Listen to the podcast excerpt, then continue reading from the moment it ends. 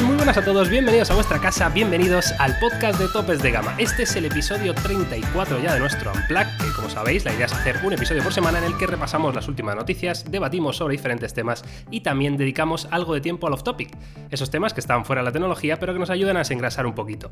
Creo que ya he solucionado los problemillas de la semana pasada, que, que solo salía el episodio en Spotify, no sé por qué, la verdad, pero por favor decidme si falta en alguna otra plataforma.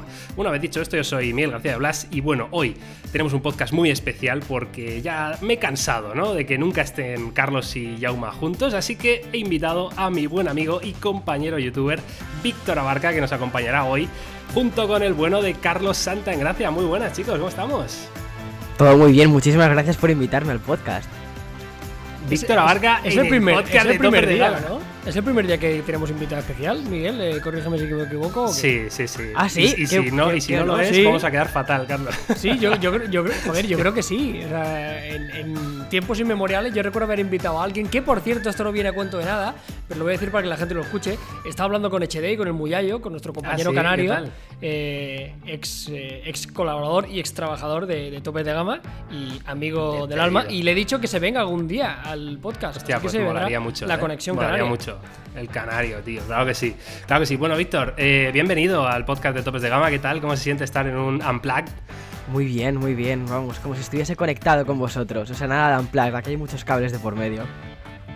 eso es verdad, eso es verdad. Bueno, para el que no lo conozca, que, que entiendo que seréis pocos, eh, Víctor Abarca es un youtuber de tecnología que hace unos vlogs mezclados con productos tecnológicos. No sé si, bueno, corrígeme, Víctor, si me equivoco, pero Nada, los hace sobre todo desde una perspectiva muy personal y, y- y cuida mucho todos los detalles. La- digamos que son reviews muy cuidadas y son análisis distintos, ¿no? Que es algo que, que muchas veces echan falta en la plataforma. Así que os recomiendo a todos que vayáis a, a su canal, a sus redes sociales y le felicitáis por el gran trabajo que hace. Em, y vamos a empezar con las noticias, ¿no, Carlos? A mí, a mí nunca me has. A mí nunca me has presentado de esta forma. Qué bueno. O sea, ya te digo que me ha vendido a mí mejor que yo me vendo a mí mismo. O sea, increíble. Es increíble, ¿no? Carlos, tío, es que yo a ti, a ver, te tengo visto ya, sigue, No, no, o sea, sigues... Yo- Claro, claro, que, yo- tu- que a mí me pasa de- que, al, que al principio dices, coño, mira el de los vídeos, luego ya al final con los años ya pierde respeto. Y Claro, tal, es pero verdad, verdad. está. No, de verdad que sí, echar un vistazo al canal de Víctor Abarca y, y también al podcast, oye, que no lo pasemos por alto. Cierto. Que nosotros ya hemos tiempo haciendo podcast, pero él también es uno de los veteranos en el sector de tecnología. Y vamos a hablar de, de todo un poco, pero también vamos a hablar mucho de Apple, porque Víctor sí que es cierto que en tu canal casi, igual- me estoy equivocando, pero hay un contenido casi 100% Apple, ¿no? Eso sí que es así. No 100%, pero sí 100%, que tiene mucho protagonismo. Tiene mucho, mucho protagonismo. No es 100%. De hecho, ahora estoy preparando una review que es de Android. eh, pero, pero sí, sí tiene, tiene bastante peso. Oye, ¿no- ¿nos invitarás a, a un café con Víctor? Ahora aquí lo, lo decimos aquí delante de todo el mundo para que no haya marcha atrás. Por supuesto. vale, de acuerdo, de acuerdo. Eh, venga, va, chicos, eh, luego hablamos, eh, que vamos a tener muchas cosas de las que hablar y de hecho en el off-topic ya, será una charla más relajada, como siempre. Vamos a hablar de las noticias de la semana, aprovechando que está Víctor, pues así también nos da su punto de vista, ¿no? Vamos a empezar con la primera que mm, tiene que ver con el Samsung Galaxy A90, o más bien el supuesto Samsung Galaxy A90. Un vídeo ha mostrado un supuesto diseño bastante imposible, todo hay que reconocerlo, con una cámara, atención, deslizante y rotatoria a la vez. Esto es bastante loco, ¿eh? Imaginaos el diseño del, del Oppo Find X o de estos teléfonos que, que para intentar eh, no poner un notch o, o una ceja ¿no? en sus diseños, pues se han inventado este mecanismo deslizable en el que la parte trasera se eleva para mostrar o enseñar la, la cámara, ¿no? Eh, este Samsung iría un paso más allá porque ese mecanismo deslizable incluiría un elemento eh, rotatorio, es decir, el teléfono solo tendría una cámara o un, o un sensor, ¿no? O un elemento de cámara que iría rotando según necesidades. Si necesitamos eh, parte delantera para selfie o parte trasera. ¿Cómo lo veis esto? Bastante loco, ¿no? Esto huele a fake como un castillo, ¿no? O sea, Tal cual, ¿no? Quiero decir, Suena o sea, a qué manía. Y, o sea, y, y en el caso de que fuera un concepto, ya lo habíamos hablado en otra ocasión y me gustaría, Víctor, que nos dijeras cuál es tu visión.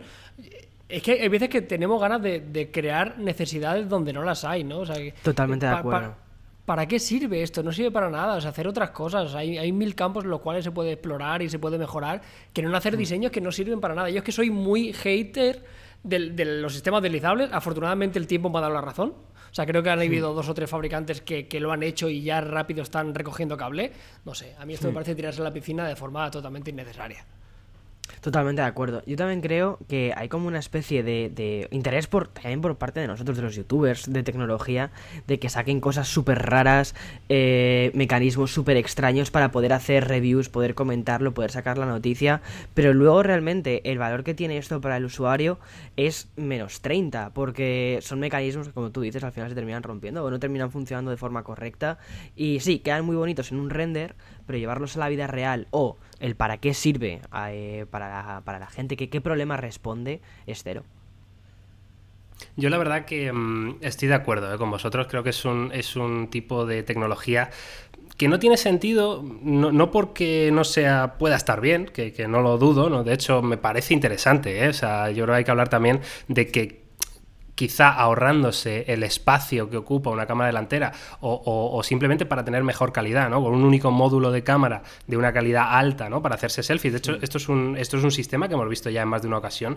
De hecho, hace años, ¿no? Yo me acuerdo, sí, no sé si era un Oppo, precisamente, el Oppo Carlos, N1, ¿no? El Oppo N1, este, que igual claro. tiene 3-4 años, ¿eh? que era un sistema de sí. un rotatorio, sí, sí.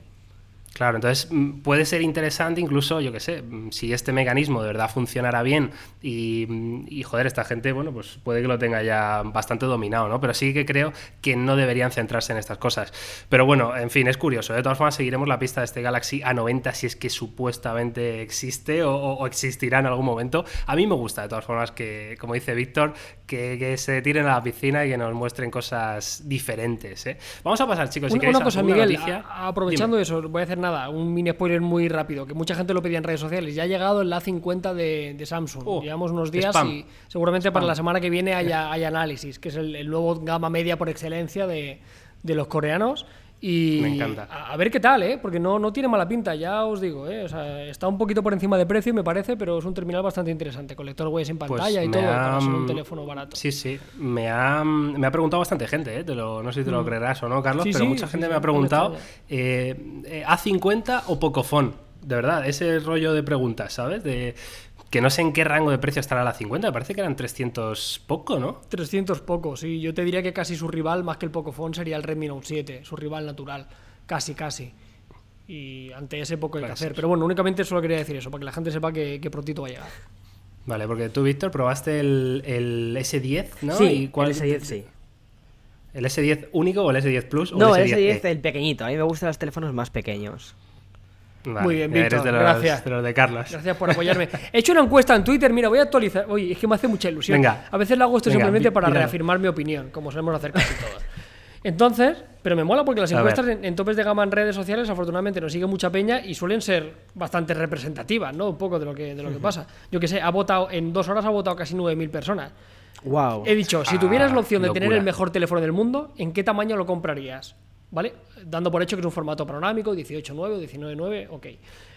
Eh, y el orden es, inversamente proporcional al, al tamaño. O sea, la gente quiere de más pequeño a más grande. 6,4 pulgadas, un 21%, 6,2 pulgadas, un 23%, 6 pulgadas, un 27% y 5,8 pulgadas, un 29%. No tengo más preguntas, señoría, fabricantes del mundo. Os acabo de hacer un estudio de mercado gratis. Tomad Así, nota. por la face. Por favor. Para vosotros. ¿Con cuál te quedas, Víctor? ¿Qué tamaño es el tuyo? Para mí, 5,8. 5,8. Sí. 5,8. Yo, yo tengo dudas, ¿eh? Tengo dudas, te lo, lo- creo que lo hemos comentado en un podcast hace no mucho, ¿verdad, Carlos? Cuando hablamos Sí, del sí, sí. S10e, que, que yo siempre he sido teléfono grande por, por tema batería y por tema multimedia, ¿no? Me gusta bastante jugar, eh, ver series, eh, di- disfruto, ¿no? Con un- una pantalla de, de grandes dimensiones, pero últimamente me estoy dando cuenta que se me está haciendo incómodo y es una tontería porque nunca me había pasado, pero ha sido a raíz de usar más Instagram. Cuando he tenido que estar todos los días haciéndome stories, ¿no? Grabándome a mí mismo, pues un teléfono grande me, me resultaba realmente incómodo. Y de hecho, todavía a día de hoy no he podido probar un teléfono más pequeño, ¿no? Entonces, a ver si nos llega alguno de estos que tenga un tamaño más comedido y puedo ver y, y- y responderte a esta pregunta, Carlos, porque yo te hubiera dicho 6,4 Pues, tío, hace tres meses, eh, ¿sabes? Pero yo ahora no lo tengo tan claro. La gente ya sabe, yo voy y luego hablaremos de esto en los topics. Yo sigo con el iPhone XS y más contento que con unas castañuelas. Y es el tamaño, entre uno de los muchos motivos. O sea, vuelvo a otra cosa y es que no quiero, es que no quiero. O sea, el, tengo el P30 Pro, me encanta, la cámara. Tengo hasta ganas de ponérmelo de personal. Voy a Nueva York la semana que viene, me lo voy a llevar a hacer alguna foto. Pero es que luego vuelvo al iPhone y digo, yo es que esto no lo quiero perder, ¿sabes? Yo es que no, no, no quiero tener que estar tener una luxación para bajar la barra de notificaciones, lo siento, no quiero. Sí, totalmente, totalmente, ¿eh? ¿Tú, Víctor, eres de XS o de Max? Pues de, Max XS, no, ¿no? eh, estoy entre el XS y el, o sea, el 10S y el 10R. Sé que cambio bastante dependiendo de cómo, cómo tenga el día, si me apetece ir más colorido o menos colorido, pero mm, pero me gusta, yo creo que por tamaño me gusta más el, el S. Sobre todo por eso, por comodidad. Sí, sí, sí, sí, sí. Las Hombre, 5,8. el, el- R no es muy grande tampoco, ¿eh? No, o sea, yo lo veo. 6,1. Bueno, lo tiene, mi, lo tiene mi novia y me parece un tamaño bastante Pero adecuado. Es verdad que no es a- tan a mí- pequeñito. A mí, lo que me. del XR, que también lo tiene mi chica, es que es más ancho. Ese, Hmm. ese poquito más ancho a mí me. Más que el alto, me molesta un poco más la anchura del XR que, el, que la altura. Hmm. Pero vamos, que lo- cualquiera de los está genial. Y el S10 normal, ojo, eh, que se queda en una intersección Sí, eh, cojonuda. Eh. Está ahí un- a medio camino entre suficientemente grande y bastante usable, así que guay. Sí. A mí el vamos, S10 normal me pareció muy cómodo de usar, muchísimo. Y además, eh, la curvatura que tiene la pantalla, o sea, em, yo no soy mucho de utilizar teléfonos con curvatura, de hecho no me suelen gustar porque mm, los suelo ver como muy resbaladizos, pero esta vez en el S10 como que lo noté ba- bastante, o sea, el agarre me pareció bastante más, no sé, cómodo. Sí, sí, es que al final es lo que buscamos todos. En fin, chicos, eh, vamos a pasar a la segunda noticia. Al final esto se nos va a ir de las manos, lo sabéis, Sí, sí, ¿no? Va a ser el totalmente, podcast más infinito de, de la historia. va, em, novedades en la beta 2 de Android Q. Ya sabéis que acaba de salir eh, la segunda versión de la beta pública del sistema operativo de Google, que de hecho aprovecho para hacer aquí todo el spam. Tenéis un vídeo en Topes de Gama Plus hablando de todas las novedades. Ya sabéis que vamos a ir viendo todas las betas que vayan saliendo.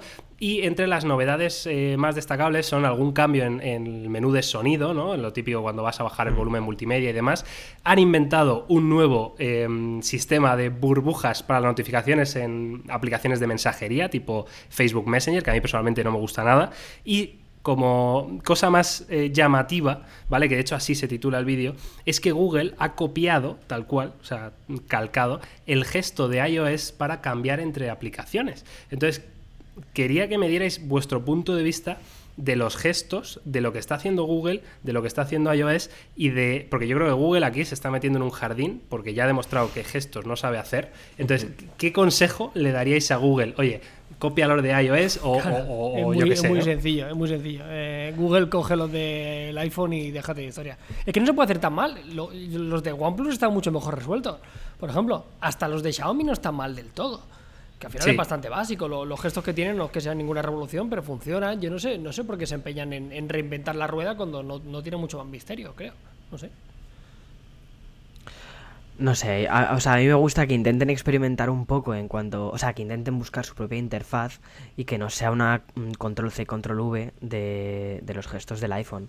Pero es verdad que, o sea, los gestos del iPhone, yo creo que fue una cosa que cuando pasamos, creo que fue de iOS 10 a iOS 11, fue con, bueno, no, perdona, fue con el, fue con el, no fue con sistema operativo, sino que fue con teléfono. Cuando pasamos eso de los 8 al, al 10, a muchísima gente como que le costó acostumbrarse. De hecho, incluso Apple tuvo que lanzar unos cuantos vídeos sobre cómo funcionaba el nuevo sistema de gestos. Pero una vez que te acostumbras y nada, es una curva de aprendizaje de, muy poquito tiempo, eh, resulta como muy cómodo, resulta muy, muy lógico. Y por ejemplo, estos gestos son muy parecidos. Yo no tengo, yo por ejemplo el Pixel ya no le tengo. Eh, sí que tengo el, el Essential, lo, sigo manteniendo porque me gusta eh, ese teléfono, me parece muy curioso. Eh, y mantiene los gestos de Google. Y es cierto que no son tan eh, smooth, no son tan tan no sé, no están tan pulidos, o no tengo la sensación de que estén tan pulidos no son, no son tan gestos, ¿verdad? O sea, No son Exacto. tan gestos directamente. Exacto, exacto, A ver, yo justo. también aquí en, en- O sea, creo que aquí nadie ha inventado nada, y lo digo como lo pienso. O sea, todos hemos visto eh, sistemas de gestos en muchísimos sistemas operativos, em, pero Apple o iPhone en este caso es quien hay que atribuirle el mérito de popularizarlos, porque esto es muy importante cuando hablamos de tecnología. Nosotros decimos los gestos de iOS y uno me saldrá diciendo que es que los gestos de la BlackBerry Z10 eran iguales y bla, bla, bla, bla, pero nadie se acuerda de esto. ¿no? Z10. Acuérdate, parió, es verdad. Acuérdate. Y no, tenía, Claro. y, y no tenía un mal sistema de gestos, ¿eh? El- No, no, estaba muy bien. Hostia, era un buen- Pero para mira, un sistema que valía para nada, tío. El, el- el canal, el canal que tú heredaste, Miguel, el, Sí. eh, lo que era Review for All, eh, No, no, antes conocido, feo. antes conocido como feo. Reviews CJ y demostrando que somos los peores genios del naming del mundo. CJ, tío. Empezó el canal con el análisis de, de una BlackBerry Z10. Te lo juro. Empezó con ese. te- Empezó, o sea, ¿Eso el hace cuántos de años? reviews. de- pues yo sé, ¿cuatro? Quizá, ¿cuatro o cinco? Es que, Ah, es que vale, no hace vale, tanto. vale, vale, vale. Es que no hace tanto. O sea, No, no, no. parece que hace mil años, pero cuando BlackBerry aún daba algunos coletazos, aunque ya estaba ahí de, de voy, a, super capa caída. voy a reconocerlo ahora, ¿eh, Carlos? Voy a reconocerlo. Yo tuve en su día y de salida la BlackBerry Z10. Bueno, pero es que aún parecía que iba a ser algo. No, pero es que te, te No, no, creo. sí, y la pantalla estaba fue- bien. Recuerdo incluso la gestión de notificaciones que estaba bastante guapa. No, no Sí. tengo más recuerdo de ese teléfono. No, no, pero bueno, era, era un pufo, ¿eh? Sí, O sea, sí, sí, la, idea estaba muy bien, pero luego no valía para nada, sobre todo porque no tenía una tienda de aplicaciones tan potente como, como existe, que es la verdadera clave de un sistema operativo, ¿no? Em, en fin, em, mal, mal futuro le auguro yo a los gestos de Android, o copian o no tienen mucho que hacer, la verdad, porque es muy difícil inventarse otro sistema distinto que funcione y que sea, eh, bueno, hay veces que no te queda más remedio, ¿no? Que agachar la cabeza y decir, bueno, pues vamos a innovar en otras cosas, ¿no? Venga, vamos con la tercera y última noticia, ¿vale? El teléfono plegable de Lenovo resulta interesante y extraño a partes iguales. Esto es una especie de patente, ¿vale? Que tenía Lenovo y que hay un, bueno, alguien que ha hecho un render, ¿no? Ha imaginado a partir de esa patente lo que podía ser este teléfono plegable de Lenovo. Vemos... eh, un, un- es, que, es que no sé ni cómo explicarlo, ¿no? Digamos que se pliega como si fuera una cartera, Sí, ¿vale? Y deja a la vez pantalla por dentro y pantalla por fuera, pero no completa. Es decir, no es como lo que vemos en el Huawei Mate X, eh, que es por fuera tiene todo pantalla, ¿no? Y luego lo pliegas y te quedas con, con la mitad. No, esto es, por fuera tiene una pantalla pequeñita, no sé cómo Sí. decirlo, Víctor. Sí, es como. Es muy raro, tío. Lo has descrito muy bien. Es como una pantalla pequeñita, como. Sí. Como una micropantalla, sí. O sea. Claro. Es que es muy raro. A ver, mira, creo, creo que me voy a saber explicar mejor, ¿eh? Lo voy a intentar, lo voy a intentar.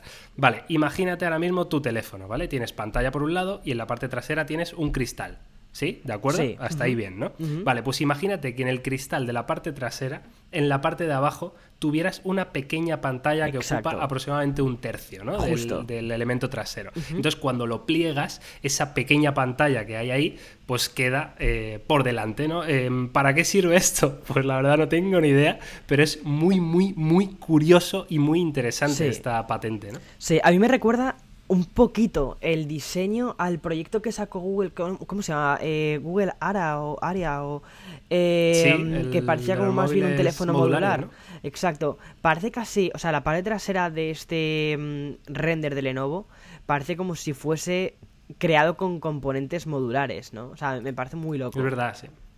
Y luego, ¿Tú no qué, sé, el uso. ¿Para qué sirve esto? O sea, yo creo que una cosa muy importante que nos tenemos que preguntar es: ¿para qué? ¿Para qué queremos un plegable, no? Exacto, ¿para qué queremos un plegable? No, ya no solo para qué queremos un plegable. mm, Eso tiene un sentido en el eh, de decir, bueno, puedes tener un plegable porque en algunas circunstancias quieres un teléfono más pequeño, en otras quieres una pantalla más grande. Por ejemplo, en tu caso, no tendrías ningún problema para jugar a videojuegos y para poder Sí. subir stories a Instagram en momentos diferentes. Pero mm, este tipo de ideas tan locas, de conceptos tan raros, es ¿para qué? ¿Sabes? No, no, no sé.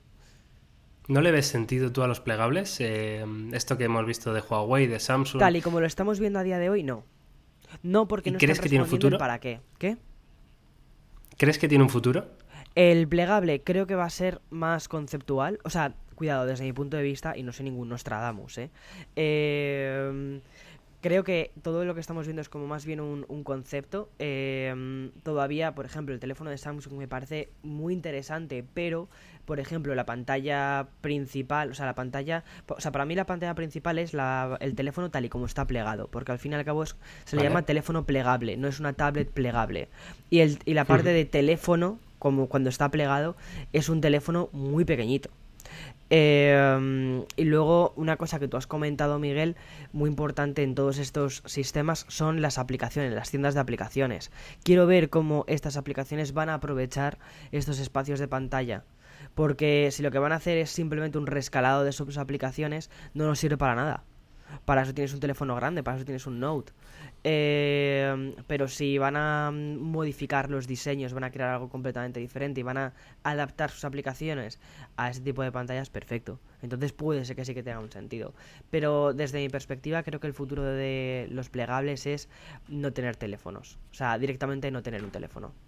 Yo sí que le, yo sí que le encuentro cierto sentido al, teléfono plegable. Coincido contigo, Víctor, en que es algo que, con el paso del tiempo veremos un poco para qué va a servir, cuál es la función. Pero para mí sí que cumple lo básico que, que tiene relación con lo que comentábamos antes del tamaño, ¿no? O sea, poder tener un teléfono más pequeño y, en el momento que yo lo necesite, cuando yo quiera consumir multimedia, lo abro, pero que en el, en el, uso tradicional del teléfono, en el que vas a estar utilizándolo, en mi caso, el 80% de las veces, seguirá siendo un teléfono, un teléfono tradicional, ¿no?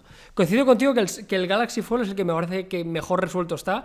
Yo soy muy defensor del Galaxy Fold porque en la forma de interactuar me parece el más natural, el, más orgánico para poder abrirlo como si fuera un libro sin tener que hacer ningún gesto un poquito más, más artificial con, nuestro cuerpo. Y este de nuevo me llama la atención y me recuerda y, me, viene un poco a la mente uno que vimos eh, en el stand de THL en el Mobile World Congress, que era como el sueño porque era como tener una pequeña carterita que tú la abrías y automáticamente parecía un monedero. Y cuando la abrías era un teléfono, ¿no? Y era como el, concepto del típico teléfono concha, como volver a reeditar el Motorola V3 en, formato ahora, ¿no? En formato 2020. Sí, sí. Yo Digamos que esa segunda pantalla es solo para recibir notificaciones ah, y, saber quién te está llamando, ¿no?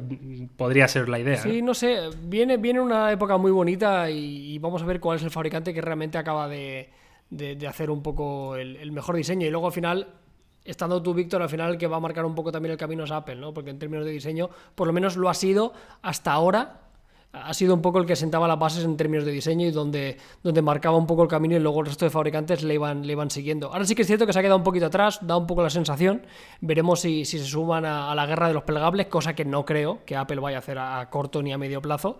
Pero, joder, si hubiera un fabricante que me gustaría ver qué, se inventa, son ellos, sin duda, claro. En términos de diseño está en otra liga.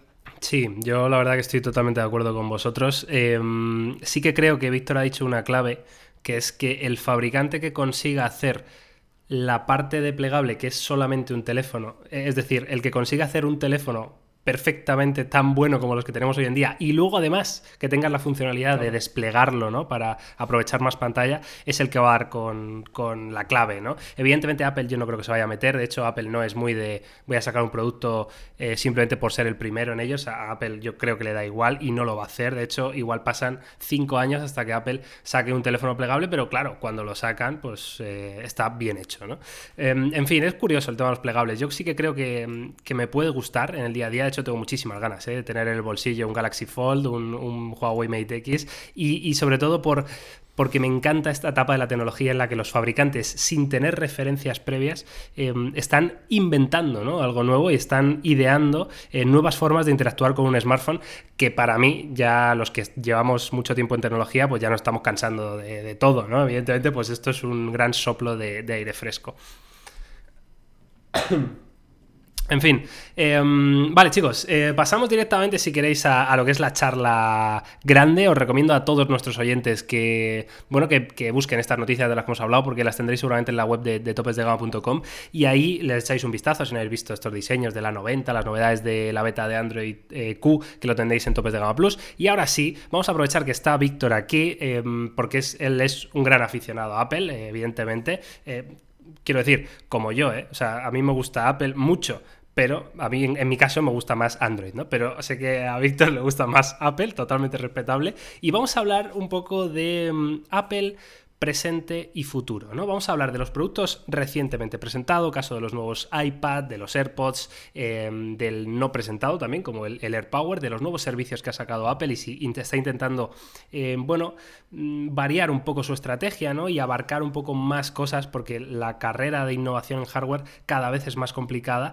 y, quizás se han dado cuenta ¿no? de que hay que darle caña ¿no? a los servicios y, al valor añadido. Em, Vamos a empezar, si queréis, chicos, por los productos, ¿vale? Eh, nuevos iPad mini y iPad Air. Eh, creo, Víctor, que has analizado ambos, si no recuerdo mal. Eh, resumen rápido para alguien que no sabe si se lo tiene que comprar o no. Vale, muy sencillo. Em, lo que ha hecho Apple en- hace ya como dos semanas más o menos, que fue cuando anunció el Mini y el Air. Básicamente, el Mini es un refresco de lo que ya existía. Son, es el mismo tamaño, misma pantalla, eh, pero han cambiado ciertas cosas. Te permite utilizar el Apple Pencil, tiene un mejor procesador y ya está. Realmente está, es- el Mini está orientado a personas que ya tenían un Mini de hace cuatro años, es decir, que la generación anterior o incluso un Mini 3 y querían un mini más nuevo. Y el Air eh, sí que es un concepto un poquitín nuevo porque lo que hacen es rescatar esa línea Air, pero al mismo tiempo también es un concepto bastante antiguo porque eh, utiliza muchos componentes del iPad Pro del 2017, pero con un procesador más nuevo. Ya está. Ese es el mayor resumen que puedes tener. Realmente son, son dos iPads que han sacado para cubrir un espacio que mm, estaba sin cubrir, que era el espacio de los 500 euros aproximadamente en, en- en dispositivos, eh, o sea, en tablets. Porque ellos tenían, primero tenían como la gama de entrada de 300 euros, que era un iPad bastante básico, que sirve a muchísima gente, y yo creo que a día de hoy sigue sirviendo a muchísima gente. Y luego tenían la gama Pro, que son dispositivos muchísimo más caros y que se acercan más al precio de ordenadores portátiles. Pero, o sea, pero hay muchísimas, o sea, hay, hay muchas personas que no buscan ni un diseño tan eh, futurista o un procesador tan, tan, tan potente, pero y quieren algo más intermedio. Pues para eso está el, el Mini y el Air. O sea, más o menos es el resumen más rápido que te puedo hacer. Sí, sí, bien. Yo, Claro, yo eh, el Mini sí que creo, sí que le veo todo el sentido, ¿no? Porque sí que hacía un montón de tiempo que necesitaba esta, esta renovación. Sí. Porque entiendo que la gente que quería una tablet pequeña estaba un poco huérfana de, de una tablet potente, ¿no? Eh, Era muy Exacto. necesario. En el caso del, del, del iPad Air, eh, nosotros, eh, a ver si lo conseguimos. Yo soy usuario del iPad del año 2017, el que todavía no era compatible con el Apple Pencil. Y yo creo que es al final el, el iPad como más vendido, ¿no? Al final la gente para consumo multimedia, para poder leer el periódico y consultar tus redes sociales. Yo soy un, un heavy user y para mí con eso tengo más que suficiente, ¿no? Porque ya hemos hablado más de una ocasión que para mí el Pro para mí no tiene mucho sentido porque todavía no puedo hacer todo lo que quiero hacer con una tablet y, y sigo tirando del portátil, ¿no? O sea, soy consciente de que puede que mi MacBook Pro sea el último ordenador tradicional que tengo, pero sé que todavía el Pro no me daría Sí. todo lo que necesito, ¿no? Claro. Entonces este último está bien, pero lo que tú decías, ¿no? Al final es un poco la versión Pro que teníamos ya en la anterior generación, antes de, de la renovación. Eh, Está Hmm. Sí. bien, entiendo que vayan a cubrir. No sé hasta qué punto. eh, ¿Crees que funcionará muy bien en ventas dentro de lo que es una tablet? O sea, ¿crees que, que van a atraer a, a mucho público que va a desembolsar un poco más de dinero respecto al iPad tradicional? Yo creo que el Air va a reventar ventas. Más que nada, o sea, eh, aquí en, en Estados Unidos es, o sea, eh, los plazos de espera respecto al día 1 cuando salió eh, anunciado actualmente es, es una locura, han aumentado muchísimo. Eh, y yo creo que también, bueno, aquí, aquí sale a 499 dólares, eh, si, si mal no recuerdo. Entonces, claro, es un precio muy atractivo para muchísimas personas que quieren tener algo intermedio. O sea, ¿Crees que, mm, ¿Crees que van a renovar de todas formas el iPad de entrada? O sea, que va a haber una versión 2019. No, no, no porque, eh, o sea, eh, yo diría que no. Eh, principalmente porque tampoco quieren, o sea, si renuevan el iPad de entrada, ¿qué harían? Cambiarían probablemente la pantalla, harían que fuese una pantalla laminada, lo cual subiría el precio para que todas las pantallas ya tuviesen la misma calidad. Y en segundo lugar, ¿qué es lo que harían? Eh, aumentarían el procesador. Y en este caso lo que harían sería solaparse con el iPad Claro. Recién lanzado. Entonces, no tiene sentido. A mí me parece muy bien que tengan un iPad eh, de entrada, sobre todo, orientado a mercados eh, con una economía más inestable o, o- o simplemente para chavales. O sea, mm, intenta pensar en los iPads dependiendo de, de un tipo de público o cuándo, lo vas a, cuándo vas a utilizar uno u otro. Yo, por ejemplo, eh, el iPad de entrada lo veo perfecto para la secundaria, para chavales que están en secundaria. El iPad Air lo veo perfecto para gente que ya está en, no en bachillerato, sino también incluso en la universidad, que necesitas meter textos y un teclado completo. Eh, el iPad Pro para gente que va a hacer tareas más pro, es decir, ya cuando estás en tu lugar de trabajo. Y el iPad mini para cuando estás en casa, eh, quieres leer en la cama o también para usos profesionales. Aquí eh, ves a muchísimas personas utilizando el iPad mini en sitios, o sea, en puestos de trabajo. Porque les sirve, por ejemplo, como una guía de productos o incluso cuando vas a hacer un pago, como tiene mm, todavía Jack, tienen Claro. una, un cacharrito que se, que se llama, creo que se llama Stripe o Square, eh, entonces pasas la tarjeta y plaf, ya tienes todo.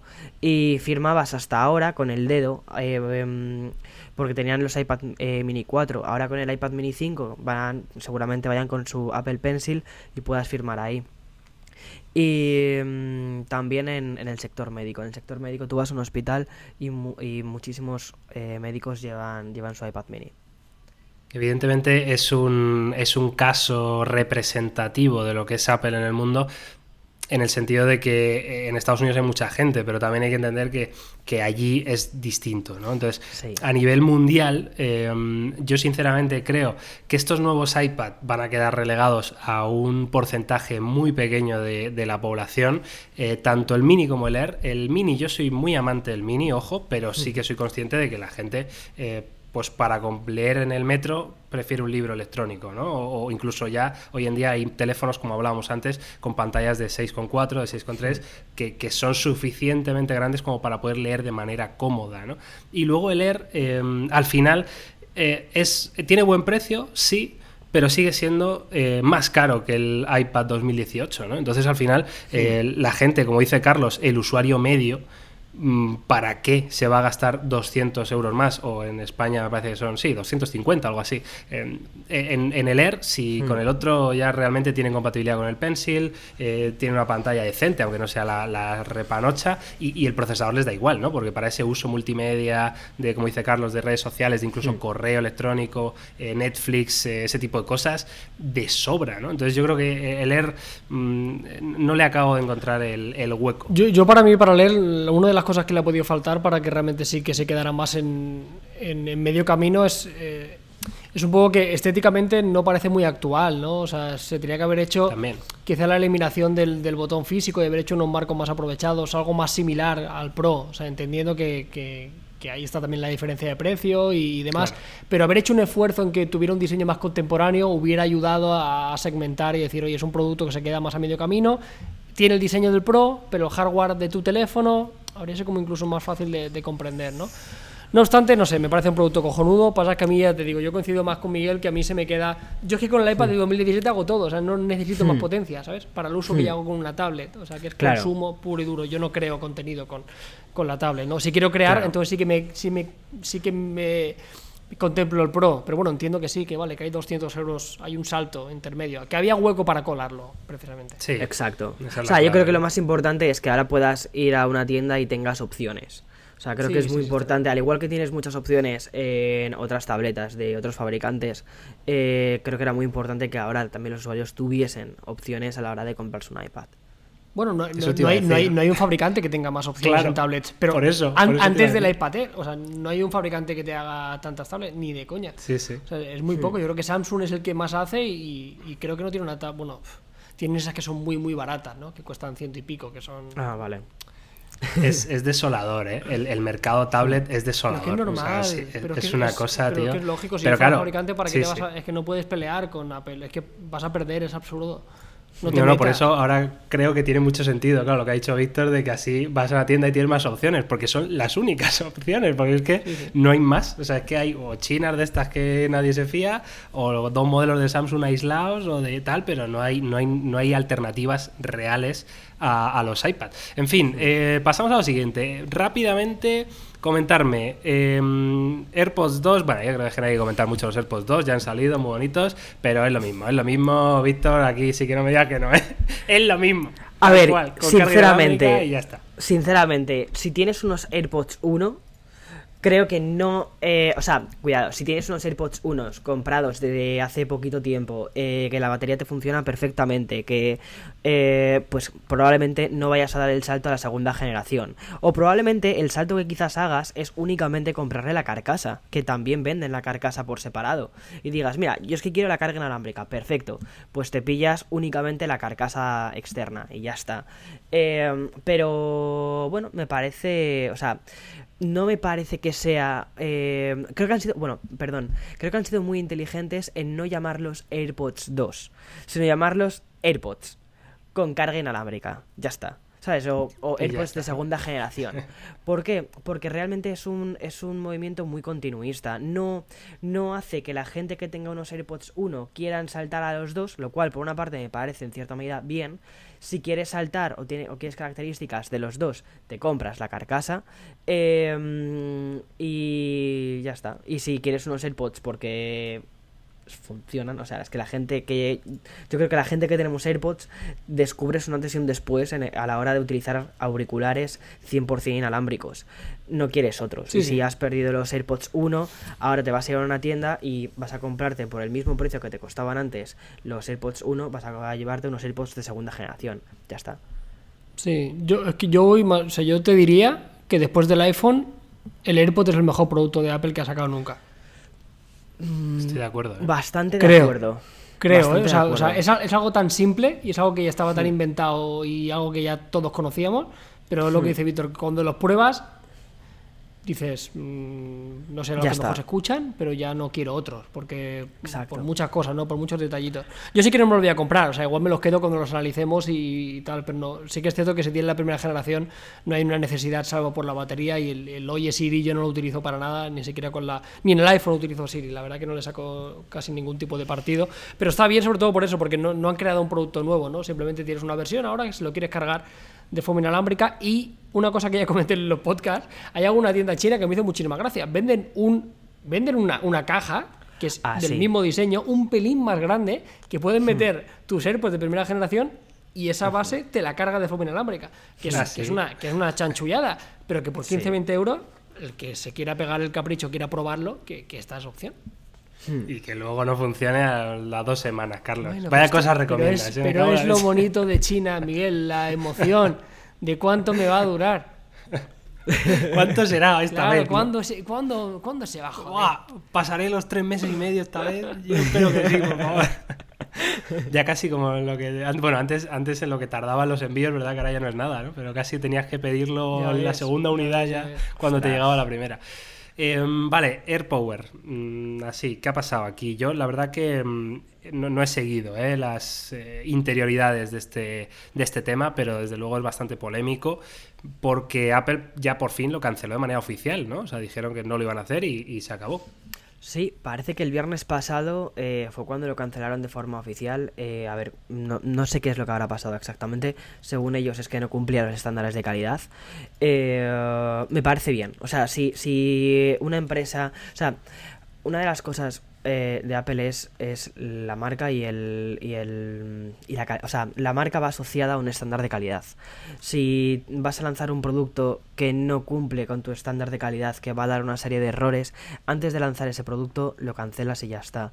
No haces que la gente se termine comprando eh, un producto, sobre todo los early adopters, ¿no? Esas primeras personas que vamos a ir de cabeza por ello eh, y que luego no cumpla tus expectativas.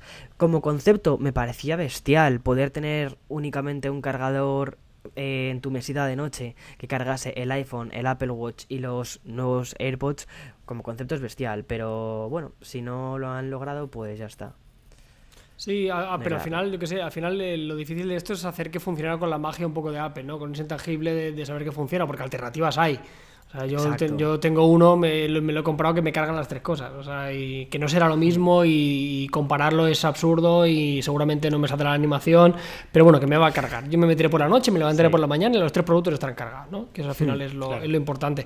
El problema que ha habido es que, joder, es que la propia Apple había mareado mucho, ¿no? O sea, con Exacto, las cajas, con las presentaciones, había mucho hype que también la gente se ha llevado un poco las manos a la cabeza para una base de carga, quiero decir. Sí, sí. Exacto, Que no es el tel- que no es totalmente el de teléfono acuerdo, nuevo, lo siento, que Exacto, es una base de carga, chico. totalmente de acuerdo. O sea, que esto es para cargar el teléfono por la noche, que la gente que también Totalmente tiene una gana de, de Sí. liarla, no sé. Sí, sí, sí, sí, totalmente de acuerdo. Eh, yo creo que estábamos, o sea, justo además, el otro día eh, tuiteé eso, que yo creo que estábamos eh, creándonos unas expectativas bestiales con lo Claro. que es una base de carga. O sea, no son los nuevos AirPods, no es como si hubiesen cancelado unos AirPods, que es un producto Claro, muy estrella para ellos, o un iPhone, o que es, es, es un accesorio. O sea, al fin y al cabo, es, es un complemento.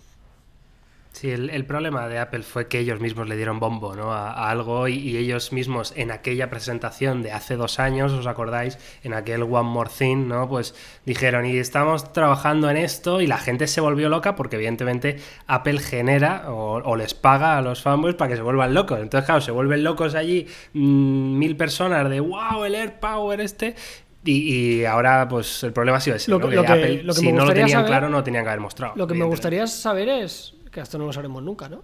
Pero que ya hay alternativas de que hacen esto, ¿no? Quiero decir, es que si todos los sí. fabricantes tradicionales con Android tienen su, su, base de carga inalámbrica, vale, que solo tienen para cargar un componente, que entiendo que ahí está gran parte del, del problema donde radica, pero que está como súper instaurado, ¿no? Y hay un montón de fabricantes de terceros que tienen bases de carga bastante reputadas y que funcionan bien, algunas de ellas con carga rápida, verdaderamente rápida.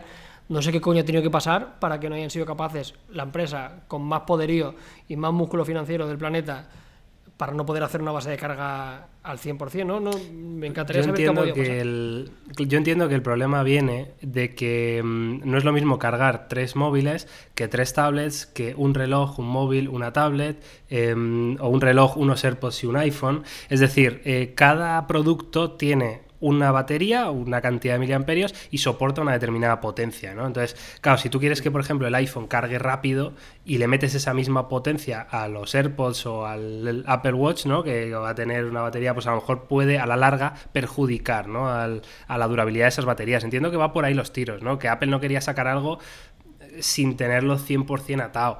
Aún así, bueno, es eh, como tú dices, hay alternativas y el tiempo dirá si esas alternativas dañan o no las baterías, claro. o sea, no, no, podemos saber, ¿no? A día de hoy. A mí, sinceramente, me parece un muy buen gesto de decir, mira, si no tenemos algo terminado, aunque sea algo tan simple como un cargador inalámbrico, no lo lanzamos. O sea, a mí me parece un muy buen, un muy, un muy buen gesto. Piensa en cuántas empresas sin decir nombres, piensa en cuántas empresas lanzan prototipos. No, que sí, que sí, que sí, totalmente. Pero bueno, pero porque Víctor, aquí le estás dando la vuelta. O sea, con que no lo tienen, pues claro, qué bien que porque no lo han podido hacer. ¿Me entiendes? O sea, es el discurso sí, fácil. Hay, o sea, hay, claro, dos formas, estoy, hay dos formas estoy de, acuerdo contigo, formas. ¿eh? Sí, hay estoy de acuerdo contigo que, que, que, mil veces, o sea, lo que no puede suceder es, es un Note 7. Eso es lo que no puede volver Claro. a suceder nunca en la industria. Hmm. En ese caso mucho más flagrante porque fue un teléfono y la gente le llevaba en el bolsillo y eso podía haber causado incluso problemas físicos. Pero que aquí es un poco hacer para mí la trampilla, ¿no? Del rollo, con que no ha salido, joder, qué bien Apple que ha dicho no está bien, no lo saco. Pero que sí, que Bueno, te no entiendo perfectamente. O sea, ya sabes, Sí. me entiende- yo te entiendo y tú me Sí, entiendes sí, por sí, dónde sí, voy. sí, sí. Y yo os entiendo los dos, así que Fantástico. vamos a pasar a los servicios, ¿vale? Eso, que era, Apple que era una puta Plus. base de carga. que no era nada A más. ver, Carlos, que te, ve- que te metes aquí en el bucle, ¿eh? Sal del bucle, Carlos, con la base de carga, va.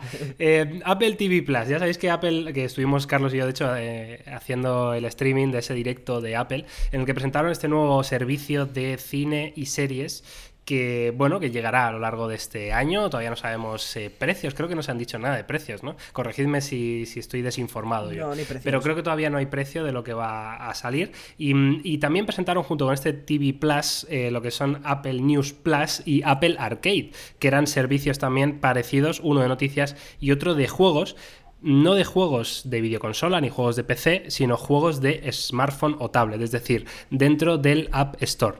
Esto me pareció muy interesante, pero claro, también sin saber precios, pues no lo sé. Yo aquí lo que creo que Apple está haciendo eso, ¿no? Intentar diversificar su riesgo y decir, vale, pues en, en hardware bien, nos va bien, pero queremos abarcar un poquito más y evidentemente si al final tienes a todos los usuarios metidos en tu ecosistema de manera que lo tengan todo, que puedan a, hacer absolutamente cualquier cosa dentro de tu ecosistema, pues va a ser más difícil que salgan de ahí, ¿no? ¿Qué opináis?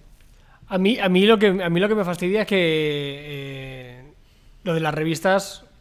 O sea, si yo viviera en Estados Unidos, o sea, lo de la televisión eh, no voy ni a mencionar porque si salieron actores, directores y Oprah, fantástico, pero no se dijeron ni catálogo, ni cuándo, ni a qué precio. Entonces, para mí eso es como nada, ¿no? O sea, es una demostración, una clara demostración de intenciones con muchísimo poderío, fantástico, genial. Eh, era eso comprar Netflix, ¿no? Que era como lo, que siempre se, se, rumoreaba.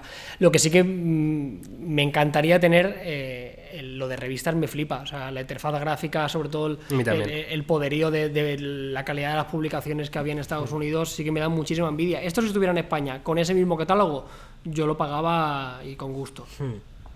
Yo igual. Hmm. Yo creo que, o sea, has tocado varios puntos, eh, Miguel, y creo que son muy buenos. Eh, el primero es, si Apple lo que está intentando es diversificar. Obviamente, está intentando diversificar, se está yendo a servicios. ¿Por qué?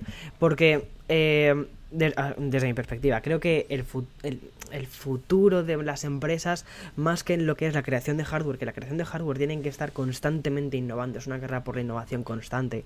Eh, la parte de los servicios es una forma de, de mantener una empresa económicamente y que les estén llegando poquito a poco, todos los meses, unos inputs de dinero. Entonces, por una parte dices, bueno, está bien, por eso estamos viendo como un auge del tema de las suscripciones.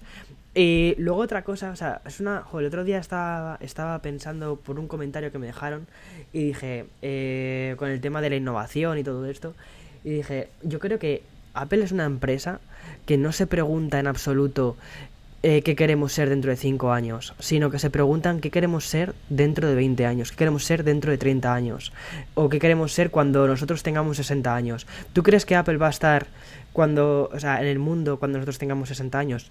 Yo creo que sí sinceramente. Pero al igual que se reconvirtió y pasó de ser Apple Computer y ahora es Apple Inc. y pasó de que su núcleo, su eje, fuesen los ordenadores a que fuesen los teléfonos móviles, porque ahora mismo el gran, eh, el gran producto de Apple es el, es el iPhone. Eh, probablemente en un futuro Apple quizás sean servicios, sean teles, sean una serie de cosas y, o sea, de, de servicios y los productos sean una forma de acceder a estos servicios. Entonces, no sé, me pareció una estrategia muy, muy, muy interesante la que sacaron. Me da bastante pena que muchos de estos servicios efectivamente solo salgan aquí en Estados Unidos o en Canadá o en Reino Unido, por ejemplo, Apple News, que va a salir, creo que dijeron antes de finales de año, si, no, si mal no recuerdo. Sí. Y que eh, a España o a países de Latinoamérica Apple News no llegue. Y más ahora que es tan necesario eh, un servicio como Apple News. Porque no sé si sabéis cómo funciona un poco Apple News, que a mí me parece fascinante. El otro día lo intenté medio comentar en un vídeo, pero sin entrar demasiado en, en el tema. Pero es que Apple News no funciona, o sea, el eje de Apple News no funciona por un tema algorítmico, funciona con personas. Es decir, son es un, es un es un grupo de redacción, es un grupo de editores los que deciden eh, qué noticias entran, qué noticias salen. Prácticamente ese grupo de editores es desconocido para que no se les pueda manipular la opinión a la hora de cómo meten las noticias. Y mm, no sé, a mí, a mí, eso me parece fascinante, es decir, que no sean algoritmos los que nos estén diciendo. una, una duda, Víctor. Eh, ¿Quién es el que hace el diseño de la revista. En este caso, ponemos el ejemplo del National Geographic. Ah, vale, eso es, diferente. son los propios redactores de National Geographic los que eh, editan la manera en la que se va a mover su revista dentro de Apple eh, News. Ah, o son eh, editores de, Apple, ¿no? Los creo, que lo adaptan. Que son, creo que son las propias revistas, propias editoriales, las que adaptan a, sus, a sus propios formatos. No, me refiero más a la parte, porque Apple News tiene dos partes. Tiene la parte gratuita, que es Apple News, y la parte de pago, que es Apple News Plus. Que esa es la que te vienen revistas y acceso a medios. Es decir, a los propios medios que ya existen, por ejemplo. El New York Times no está, pero el. Creo que es el, Wall Street. Eh, ese sí que está. Ese tenía un modelo de suscripción y lo que han hecho es adaptar ese modelo de suscripción y lo han metido dentro de tu suscripción de Apple News. Perfecto, ya está. no, no hay mucho más que decir. Pero a mí lo que más me fascina de Apple News, que tampoco creo que tampoco está en España, la parte gratuita, es eh, la parte de edición. Porque ahora mismo estamos viendo un problema muy grande que es la falsa información. Eh, lo, que se llama ahora fake news, ¿no? Y que puedas eh, tener un acceso a información de calidad eso es algo que, que, vamos necesitando cada vez más y en países eh, hispanohablantes necesitamos eso. Estamos viendo un auge de cosas, eh, de movimientos que pueden desestructurar nuestra democracia y que a través de la tecnología y a través de servicios como este podamos acceder. No sé, me parece que es muy necesario. Por eso me dio mucha pena que la presentación no dijesen, por cierto, la parte gratuita al menos vamos a llevarla a, a estos países. Porque yo, Víctor, esto es desconocimiento total por mi parte, no tengo ni idea. ¿eh? En el servicio este gratuito, la criba que tú dices de noticias para, para, asegurarse que son medios de calidad y demás, eso es únicamente Apple quien decide qué medios están en, en, en su, en su sistema, en Apple News, quiero decir. O sea, ellos son los que controlan directamente quién entra y quién no entra, ¿no? Sí, es un grupo de editores. O sea, esto es además un artículo que me leí de, del Wall Street Journal, que fueron, es el único artículo que, que se ha escrito sobre cómo funciona la parte interna de, de Apple News. Y me quedé alucinado de el rigor que tienen. Porque independientemente del bando político en el que estén, lo que siempre intentan buscar es qué noticias son las que están más eh, estructuradas o sobre todo las que, las que engloban más. Las que se acercan más a, a lo que realmente ha sucedido. Incluso pequeños periódicos locales. Entonces, Pero ahí puedo ver una noticia del fiasco del AirPower o no. podrías, perfectamente. Podrías. Sí, ¿no? Porque Sí. claro, digo, que, si- que si son de ellos, a lo mejor no les interesa tirarse No, no, piedras no, contra su propio tejado, ¿no? Bueno, yo ahí podrías. siempre voy a ser escéptico, ¿eh? Te lo digo. de hecho- me, me parece bien que se busque la calidad del contenido, por supuestísimo, y, y que sea eh, rigurosa y el, y el periodismo tiene que ser Sí. objetivo, ¿no? Pero bueno, siempre que alguien lo selecciona va a haber una parte de, de- de subjetividad, ¿no? Claro. Entonces, eh, eh, es bueno, pero me parece bien que por lo menos se intente buscar esa calidad. Hay veces que los algoritmos, como comentabas tú antes, fallan mucho y hay veces que son interesantes, ¿no? Porque te suele siempre relacionar unas cosas con otras y al final, bueno, pues se, se monta ese bucle, ¿no? Eh, pero bueno, es, eh, es verdad que si solo ves las cosas que te interesan, te pierdes una gran parte Exacto, del planeta. Exacto, Miguel. De hecho, fíjate, o sea, yo creo que yo creo que los algoritmos realmente para elegir las noticias no funcionan. Ahí discrepo completamente porque hemos visto eh, lo que se ha hecho con los algoritmos. O sea, lo hemos visto en, en- en el país en el que estoy, lo hemos visto.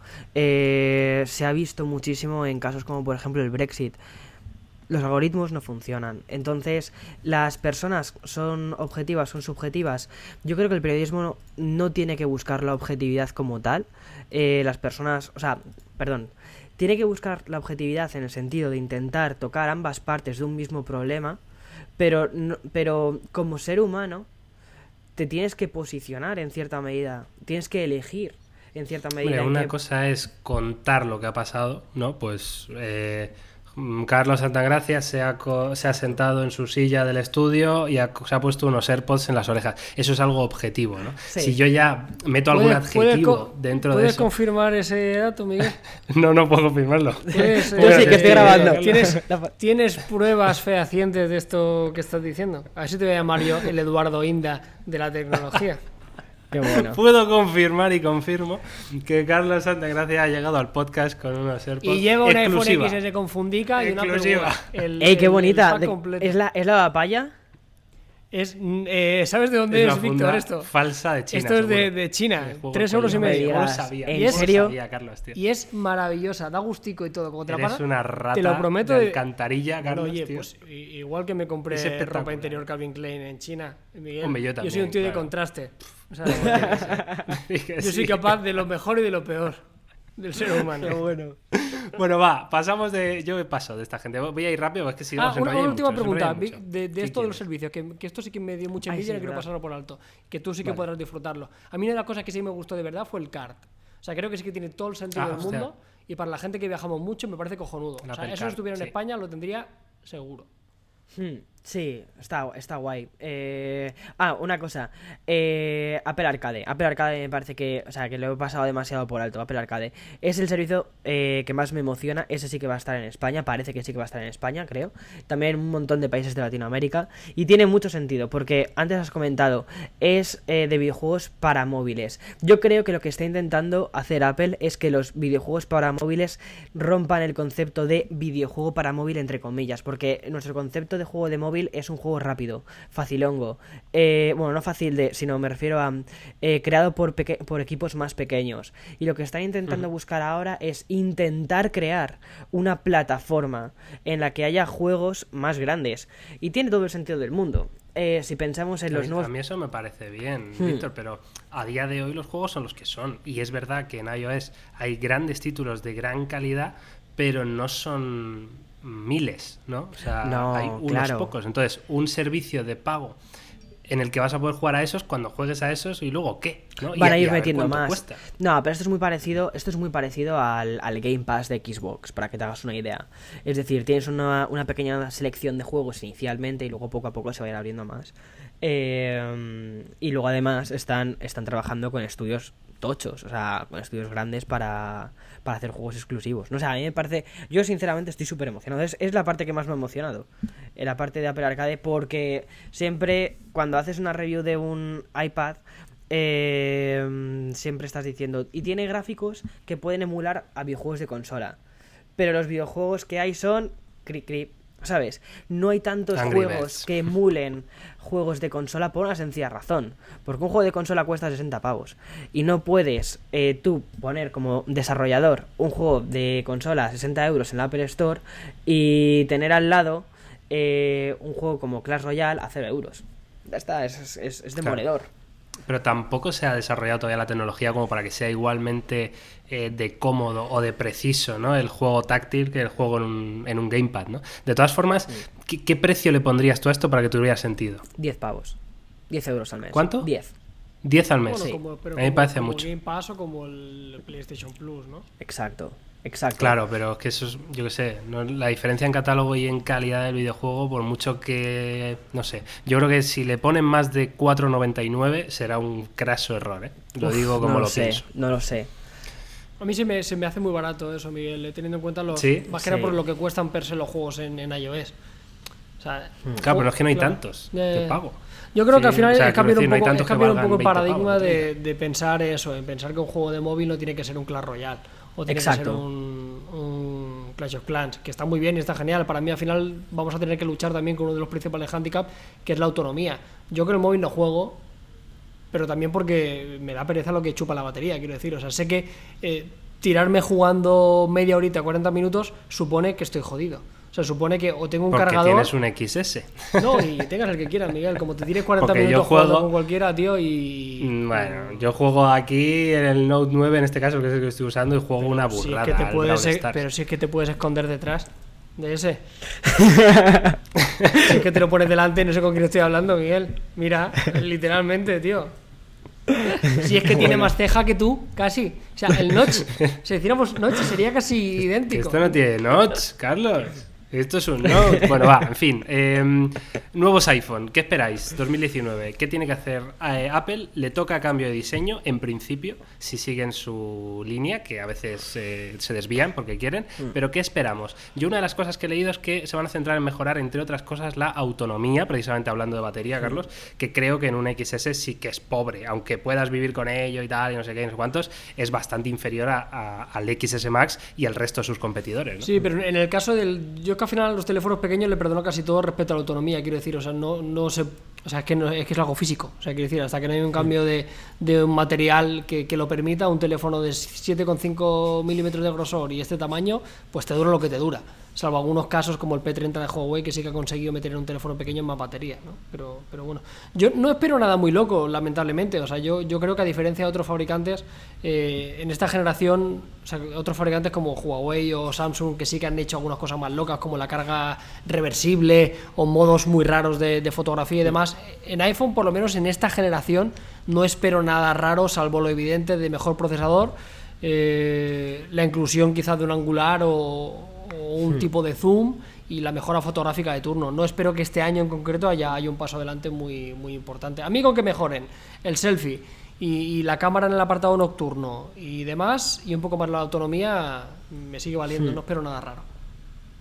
Totalmente de acuerdo. Con que mejoren la parte de foto nocturna, eh, ya me parecería un gran progreso. O sea, a mí el diseño del iPhone me gusta. O sea, no me importa que, estén durante un año más con, con este diseño. No creo que tengamos que estar cambiando de diseño ni cada año ni cada dos años. Creo que la locura esta es, es, es, es demencial. Eh, que obviamente nosotros como youtubers sí que vivimos mucho de la parte de imagen, de, de mostrar los teléfonos y de mira qué bonito queda en la pantalla cuando lo mostramos en un vídeo. Queremos que haya cosas mm, cada vez más locas. Pero si no hiciesen un cambio radical de diseño, ok.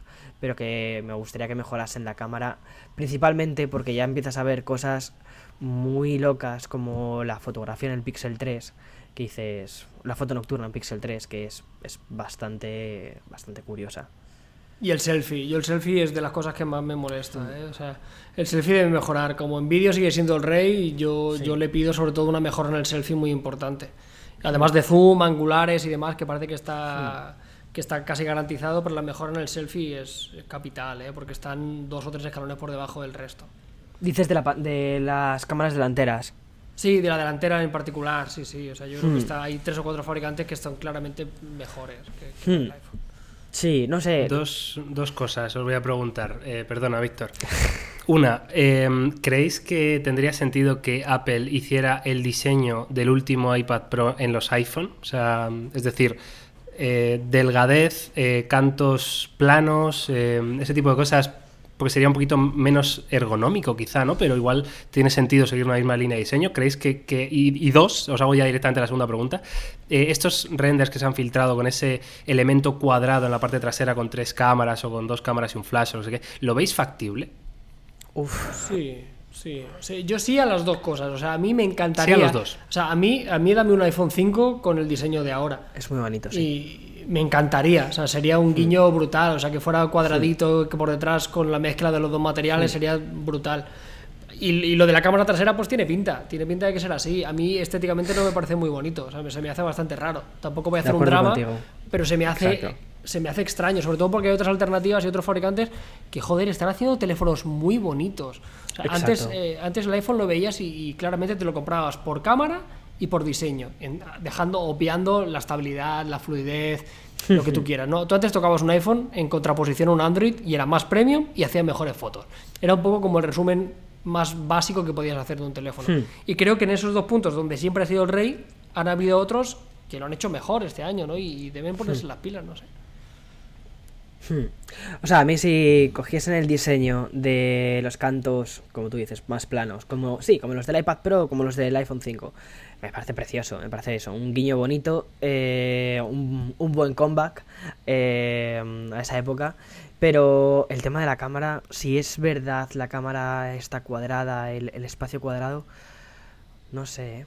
la verdad es no tengo, tengo mis sentimientos encontrados. Cuando estuve mirando los renders fue como, uff, no me termina de gustar del todo. Quizás luego será acostumbrarte a ello y si te lo justifican, yo creo que lo más importante es que te lo justifiquen con hemos hecho buenas cámaras. Ya, si hacen eso, perfecto. Mira, o sea, sin ir más lejos, el vídeo de ayer. Y ayer hice un vídeo que lo grabé en 4K. Eh, al final del vídeo dije que lo había grabado únicamente con la, con la Sony Alpha 7 III.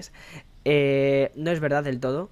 Utilicé algunas Uh. partes con el... Confesión, aquí Víctor Abarca. Sí, utilicé algunas partes con el iPhone 10S en 4K y es que, o sea, se portan muy bien. Entonces, si mm, a mí me hacen un cuadrado gigante detrás, pero luego me crean una cámara que, que es alucinante y que de verdad me sirve para trabajar, me sirve para que mis flujos de trabajo sean cada vez más cortos, chapó, puedes ponerle como si quieres utilizar toda la pared trasera con cámaras. Sí, no, sí, Sí, sí, a en vídeo en vídeo lo tienen, ¿eh? O sea, yo uno de los motivos también para quedarme es porque en vídeo está en otra historia.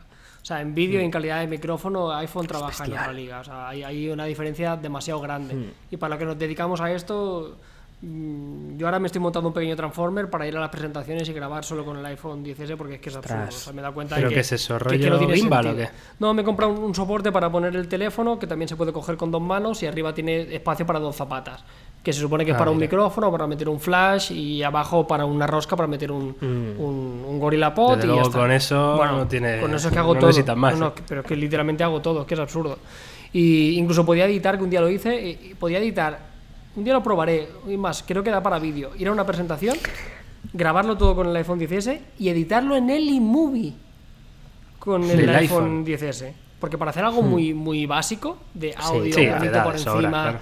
Transición básica, me- medio Lo que apañaría. es la, la incomodidad, ¿no? De hacerlo No, una por supuesto, pequeña, por supuesto, sí, pero estamos claro. hablando, Miguel, de un vídeo de 6 minutos con 5 o 6 Ya, planos por encima sin más pretensión, que realmente con eso ya, ya tiraría. No Sí. sé, yo ya te digo, eh, le han pasado, creo que ya hace dos o tres años que, que el iPhone no tiene la mejor cámara, pero claramente se puede decir así, pero dos o tres años. ¿eh? Yo creo que es desde la llegada de el, el S6 Edge, creo que marcó un pequeño antes y un después, fue el primer fabricante y el primer terminal que realmente dijo, eh, que aquí también sabemos hacer muy buenas fotos. Luego en la llegada de los Pixel, que ha sido locura y, y esa gente vive en otra parte. Huawei ha llegado súper fuerte. Apple tiene que ya no solo más versatilidad que la necesita, porque parece que está muy de moda y es algo que todos demandamos y, realmente creo que es útil tener angular, tener más zoom, tener más posibilidades pero la fotografía tradicional sigue siendo muy bueno en muchos apartados, pero, pero tiene que dar el do de pecho sin duda. Y lo que tú dices, si eso compensa ese, ese diseño tan extraño para que albergue un sensor mayor o para que... no sé. Exacto. Para que- que, que sea un. justificado, Sí, claro, a que, nivel que de- nos reviente la mente. Claro, pero si no es así, Víctor... Sí, si no es así, no. Es difícil justificar ese, esa trasera con, con el diseño cuadrado. A mí personalmente, yo te digo que no me termina de gustar demasiado ese diseño. O sea, mi primera sensación fue no. ¿Vale? Pero también debo reconocer una cosa. La primera vez que vi la doble cámara en el iPhone 7 Plus, eh, dije no. O sea, mi primera sensación fue no. De hecho, me parecía como un cráter, aquello, como si fuese un cráter de un volcán. Eh, y luego al final. Pero cuando, pero cuando "¿Tiene viste el sentido?". Mate 20 Pro, yo no tuve esa sensación. Y también es una cámara cuadrada. Y también tiene tres lentes. ¿Sabes? Es que a mí no me gusta. A, Sí. a- a nivel estético, yo veía el Mate 20 Pro y no me chirriaba. No sé, Ay, igual simplemente porque estaba, estaba situado en el centro, era como más simétrico. eh, la disposición de la cámara, aquí es como una, una y una y una en un lateral entre medio de las dos. Exacto. Es como más extraño, ¿no? Sí, habrá que ver por qué lo hacen así. Quizás lo quieren para meter flashes o algún micrófono especial o no sé. Ah, Hay que verlo, hay que verlo. Parece que En resumen, el diseño. Parece- tienen que justificarlo Sí. Porque, o sea, si el diseño es ese, para mí es feísimo, lo digo con todas las letras, es horrible. Y, y de hecho, no, no solo justificarlo en, bueno, es que esto está muy bien y tal, no, sino luego en la práctica Hmm. tiene que ser mejor, pero no mejor. Tiene que ser mucho mejor al resto, porque es que el resto ya tiene muy buenas cámaras y con diseños no tan feos, ¿no? En fin, eh, os voy a hacer dos preguntas para acabar el, el tema, ¿vale? Dos preguntas eh, que vosotros no sabéis, por supuesto. La primera de ellas, eh, bueno, primero voy a poner en contexto, ¿vale? Víctor lleva usando iPhone desde hace muchos años, muy contento con él, y Carlos lleva bastantes meses usando un iPhone también, muy contento con él, ¿vale? Entonces podríamos decir que ahora mismo, a día de hoy, son usuarios de Apple, ¿vale? Entonces yo voy a hacer dos preguntas. La primera de ellas, y por favor contestarme con total sinceridad, es, primero a Carlos, venga, eh, ¿qué le pedirías a Android para cambiarte? O sea, para dejar el iPhone y cambiarte a Android. Pero ojo, hablamos solo de software, ¿vale? Nada de hardware. No, yo, yo no estoy con el iPhone por software, para nada. O sea, te daría Para igual. nada. Lo Es más, yo sigo, yo sigo sintiéndome muchísimo más cómodo con, con Android, pero por, por defecto de fábrica. O sea, llevo 10 años trabajando con Android y, y me siento. O sea, cuando me llega un documento, cuando tengo que firmar un documento, cuando tengo que devolver una factura, todavía sudo un poquito hasta que la gestión de los archivos todavía me cuesta. Que sé que soy consciente porque todavía igual es, es falta de práctica y demás. Pero yo, o sea, el software para mí no es el motivo por el que estoy con el XS. Podría decirte no, los no le motivos de. pedirías, no, no le pedirías a Android ni siquiera Instagram. Ah, no, claro. Esa es otra historia. Pero yo hablo del Claro, sistema ¿no? puro y duro. De... Pero bueno, yo te vale. diría que Galaxy ya lo permite. Venga, ya he hecho una pequeña Sí. trampita. Pero lo mío es una cuestión Vale. de, de hardware, de ergonomía y de otros componentes. El software para mí no es el motivo. En mi caso. Víctor. ¿Qué le Ecosistema. pedirías a Android para, para Ecosistema. dejar a, a iOS de lado? ¿Qué tipo de Ecosistema. ecosistema? Eh, poder, o sea, falta? a mí me, me- me flipa muchísimo, sinceramente, poder grabar un vídeo y a través de AirDrop lanzarlo al Mac, que es con lo que edito, y que sea así, transparente, ¿sabes? Eh. Tener los archivos de mi escritorio, los que tengo en el escritorio, los mismos que tengo en el escritorio, tenerlos también en el, en el iPhone. Eh, yo qué sé, Apple Music, o sea, es que hay, hay como diferentes servicios que direct- o sea, una cosa muy parecida a lo que le sucede a Carlos, que cuando que con algunas cosas suda con iOS, pues a mí me pasa algo muy parecido a Android. Cada vez que tengo que hacer la review de un teléfono Android, eh, tengo como una especie de curva de inicio que es como Uf, venga, vamos a por ello.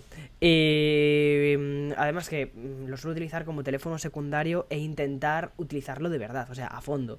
Eh, y hay muchas cosas que digo, es que, es, es que esto no. Transiciones que no me terminan de gustar, una tienda que dices, esto no. Eh, y luego pequeñas cositas relacionadas con seguridad, que seguridad barra privacidad, que también me chirrían. Me chirrían mucho en terminales de 1000 euros. A mí personalmente. Curioso esto, ¿eh? Curioso, yo, sea, esta pregunta va porque, bueno, es, eh, primero porque me interesa y yo creo que puede ser interesante para la gente, ¿no? Eh, porque estoy preparando un, un vídeo que haré no sé cuándo, la verdad, porque quiero hacerlo bien, en, en- en eso precisamente, ¿no? Con, con confesiones, con, con opiniones de gente que está usando uno u otro y por qué y qué le pedirían a uno u a otro para cambiarse, ¿no? Y me estoy dando cuenta en el proceso de, de hacer este vídeo que el 99% de la gente, y ojo, me incluyo, eh, habla desde un sentimiento muy simple de resumir, que es costumbre. Porque ambos eh, sistemas operativos tienen alternativas. Todo esto que está diciendo Víctor, tienes una alternativa en Android de mayor o mm, mejor calidad, que sea de Google específicamente o sea de un tercero, pero esa alternativa existe. Y, y es lo que decía Carlos, me siento más cómodo en Android en enviar una factura firmada y Víctor todo lo contrario, ¿no? Me siento más cómodo en, en iOS para eh, gestionar mis canciones o para gestionar los archivos que tengo o lo que sea, ¿no? Entonces me parece muy curioso y me gustaría mucho saber tu opinión, tú que estás ahí detrás de este auricular escuchando este podcast. Me encantaría, ¿eh? si podéis contactarnos por redes sociales y decirnos si creéis que esto es costumbre o realmente hay algo, porque yo en este proceso he leído pues que si hay message, que si, yo que sé, redes sociales, ¿no? Em, de todo, de todo. La gente dice de todo, incluso el tema de la seguridad y la privacidad, que es verdad que eh, Google está un pasito por detrás, pero bueno, se podría... En fin, eh, voy a pasar a la segunda pregunta muy rápida. Eh, Carlos, ¿Siri o Google Assistant? Me, me es indiferente, no utilizo ninguno de los dos. Vale, Víctor. Ostras, pues. ¡Ah! es que esto es como. ¿A quién quieres más? ¿A papá o a mamá? Yo utilizo los dos, ¿vale? O sea, literalmente en casa tenemos un problema con los asistentes. Porque quien abre las cortinas por la mañana es Google Assistant. Quien enciende las luces de casa es Siri. Eh, quien me dice el tiempo es Google Assistant, también mis tareas, pero quien me cambia las canciones es Siri. Entonces es como que tengo ahí esa dualidad. Er, A ver, realmente Siri yo creo que es muy útil para las cosas que están relacionadas con cosas de casa. O sea, con cosas que, que no tiene que llamar a internet para hacer algo. No sé si me explico. Eh, y Google... Sí, la parte menos inteligente. Exacto. Sí, o la, Claro. la parte más la domótica. más La, parte más domótica. programar y ya está, claro. Exacto. La parte más eh, mm, de, de búsquedas de internet o, o, que te resuelva cosas.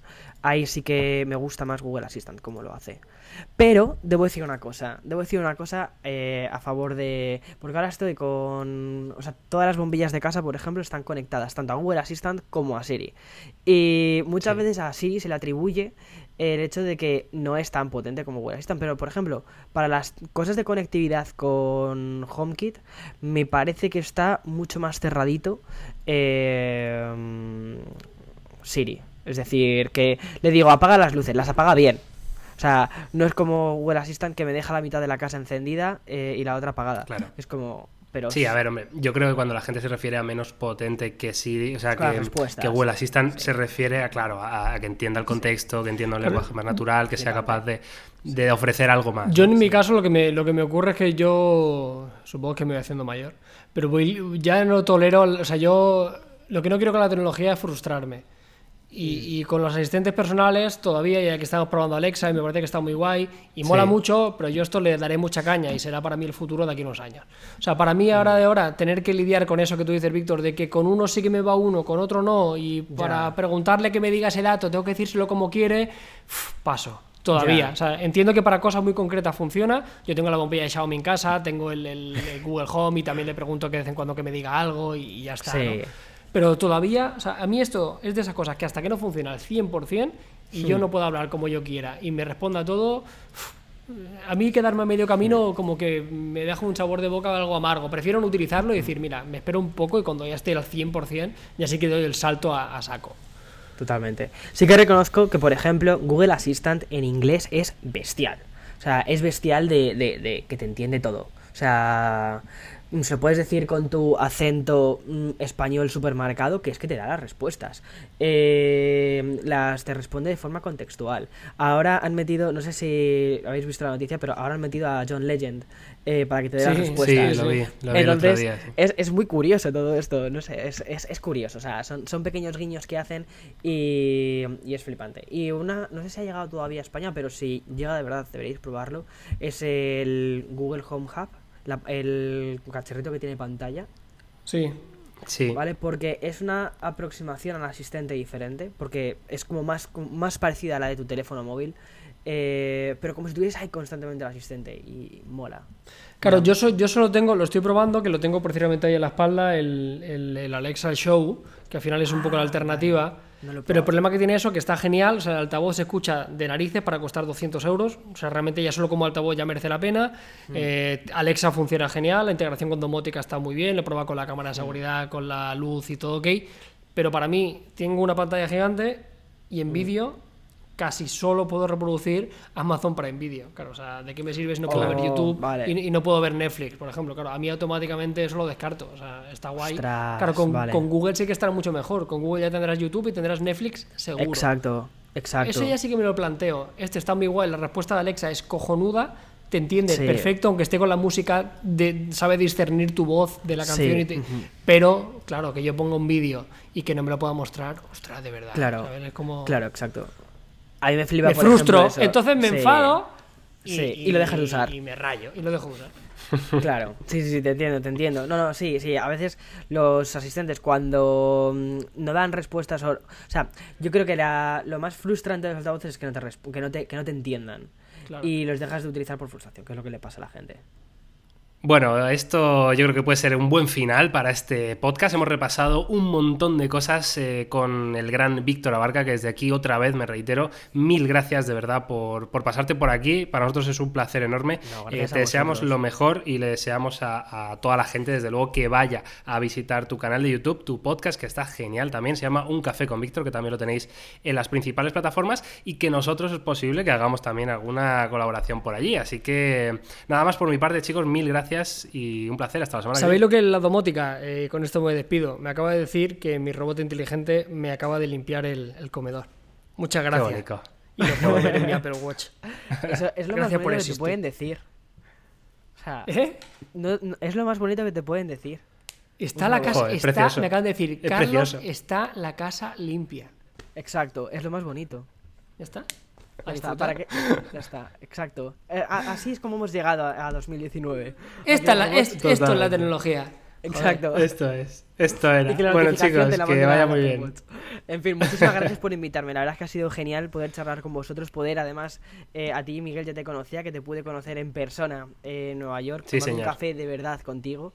Y a Carlos no la haya conocido nunca, no haya compartido con él este espacio y ha sido muy guay también poder conocerte. Y no, y gracias a vosotros que me hayáis tenido en vuestro medio, que lleváis dándole cariño desde hace tantísimos, tantísimos años, es, es- es una pasada. Porque yo al fin y al cabo en todo esto soy nuevo. Eh, y como siempre aprendo de, de- vosotros que lleváis mucho más tiempo. Entonces es muy guay.